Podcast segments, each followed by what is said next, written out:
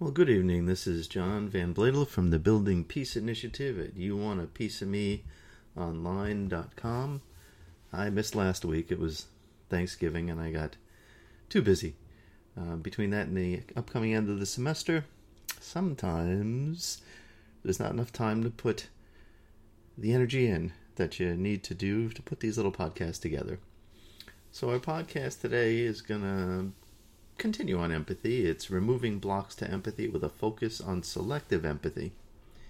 Now, once again, I'll be inviting the bell of mindfulness on occasion to slow me down and let what I've said be considered.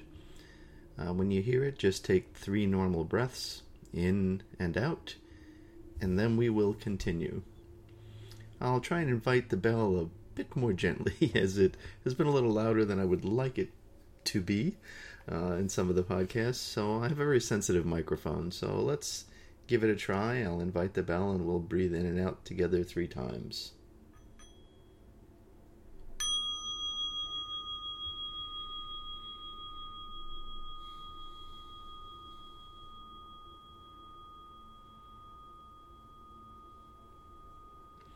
So I hope you've tried some of the meditation exercises. It's really important to calm those minds and bodies down. I've been very aware lately of how just pressed people are. Perhaps it was the holiday season coming up, but you can feel the tension in people. I almost feel it in their bodies and in their minds. They jump from place to place, always running, but never spending much time where they are.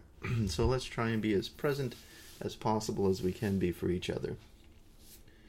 So, can we have empathy for all people? The answer is yes. But I don't have the same level for everyone personally. I think there's moral exemplars out there like Martin Luther King Jr., Thich Nhat Hanh, but I'm not one of them. I have selective empathy. I do get caught in caring more deeply about the people closest to me, but sometimes not so much for others. Now remember, we're all works in progress.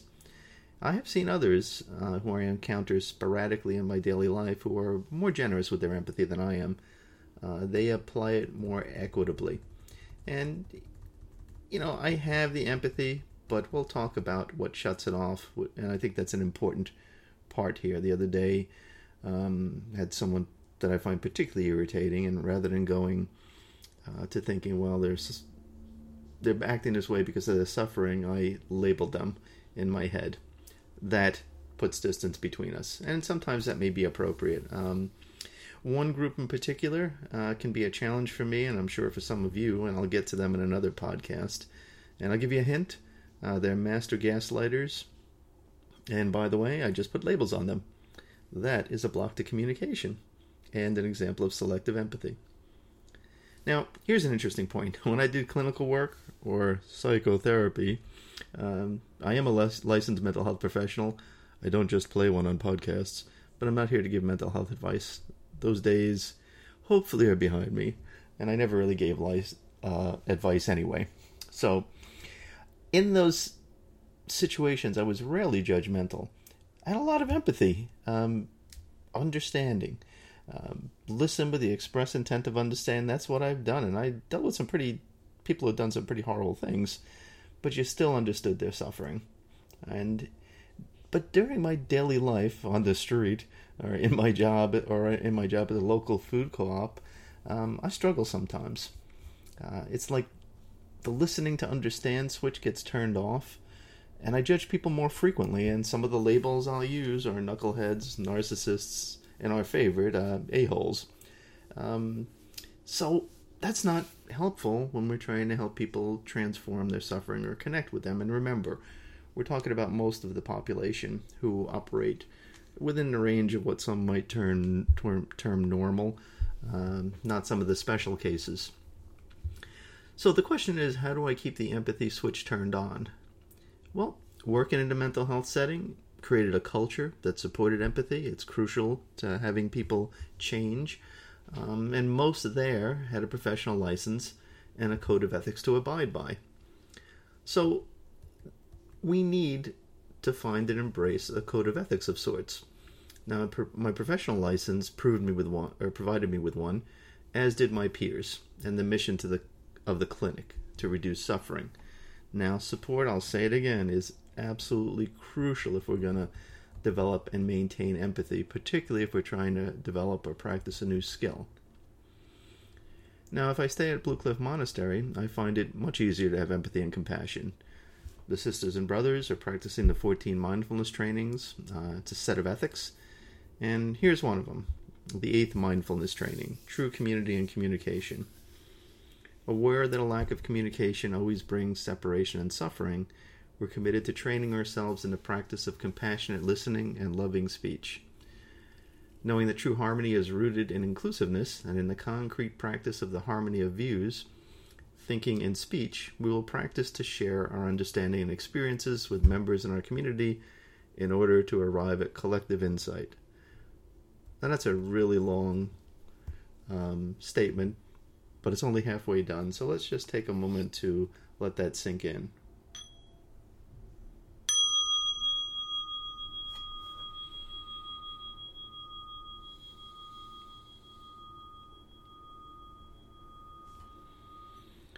Here's the second half of it. We're determined to learn to listen deeply without judging or reacting, and refrain from uttering words that can create discord or cause the community to break.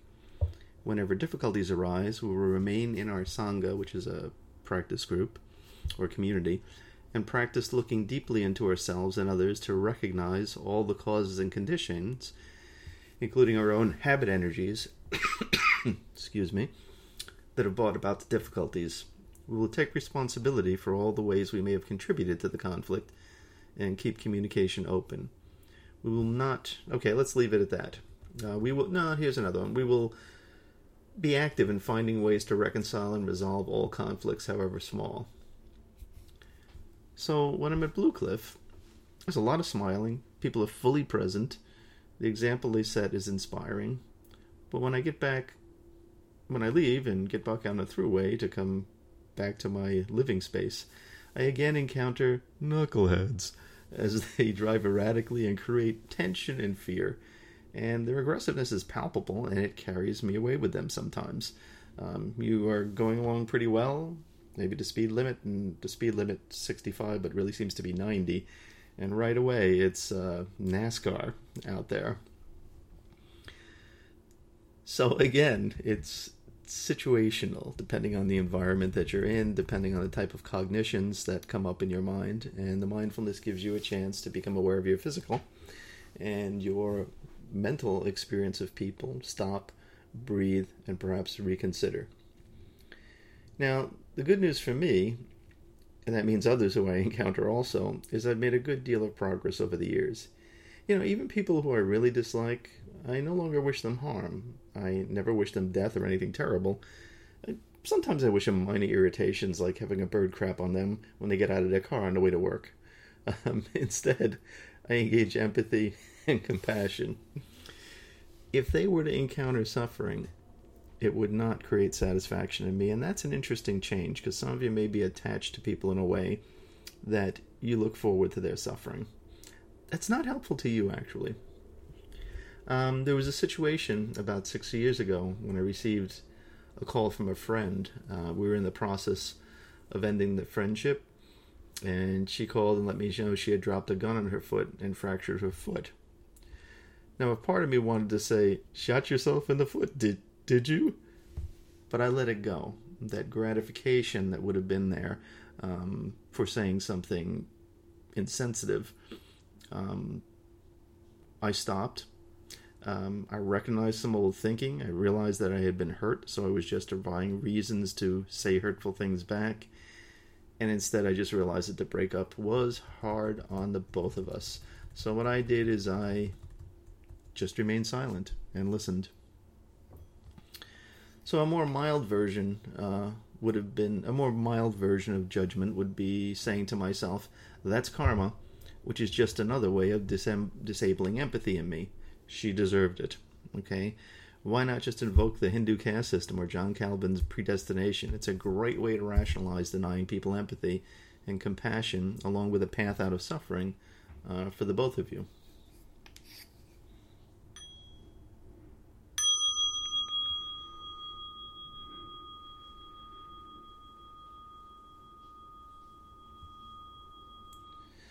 So hopefully you're getting a little bit of a handle on the fact that we can engage empathy and becoming more aware of the blocks to it, which initiate selective empathy, where we just stop having it for people or limit it.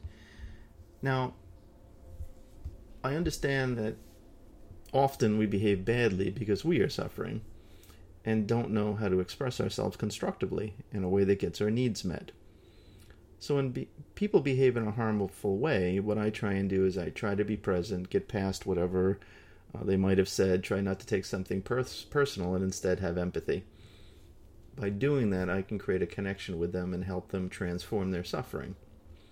However, I will also help people who are behaving in a harmful manner be held accountable for their actions that cause me or other people to suffer. This is important, as people sometimes see empathy and compassion as weakness and, can I pronounce this word, naivete, or being naive.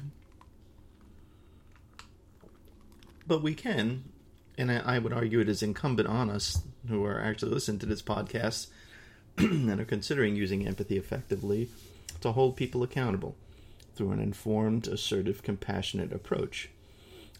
It will likely be a different experience for them and maybe for you.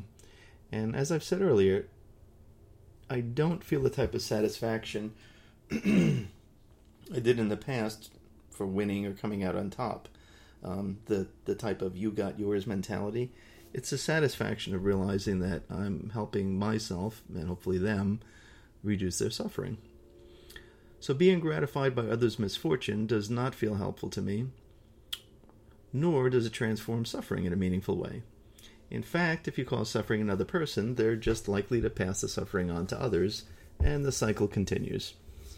I'd rather go the route of invoking the meta-meditation in my head and contribute to people having happier lives. Now, from a cognitive perspective, labeling, judgments, and diagnosis are at the top of the list when it comes to disabling empathy. When someone tailgates us or cuts us off, we have a variety of terms we may use. You know, mine, when you're afraid, is a-hole. We don't stop to think that maybe they have a bad case of diarrhea and they're desperately trying to get to the bathroom. Or perhaps they may have just gotten a call that their 6-year-old is in the ER with a head injury sustained during gym class. Or maybe their mind just drifted, as ours have done from time to time. We've all had that experience driving, okay, where our mind has just drifted away, or we had to get somewhere in an emergency. When we're afraid, tired, stressed, we don't have a lot of patience. We don't consider what really might be going on with another person. We judge them by a little snippet of their behavior.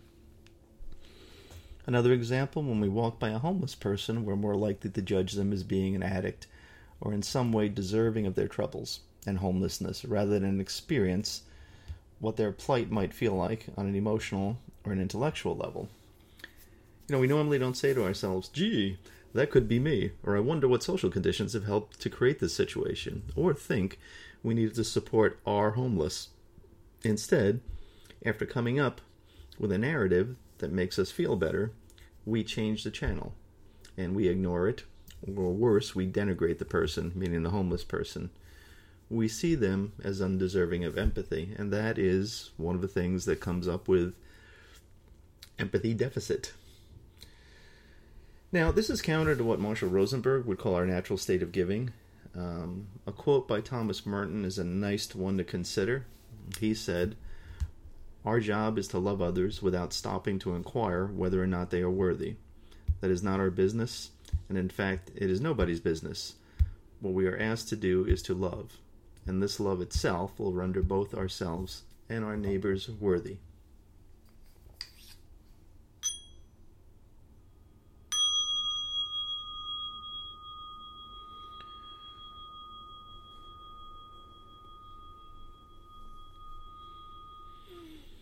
Another thing to consider is connecting with people with empathy. It just might hurt too much to stay tuned to them. And it hurts so much, not only do we turn away, but sometimes we become angry and blame them for making us feel the way we do.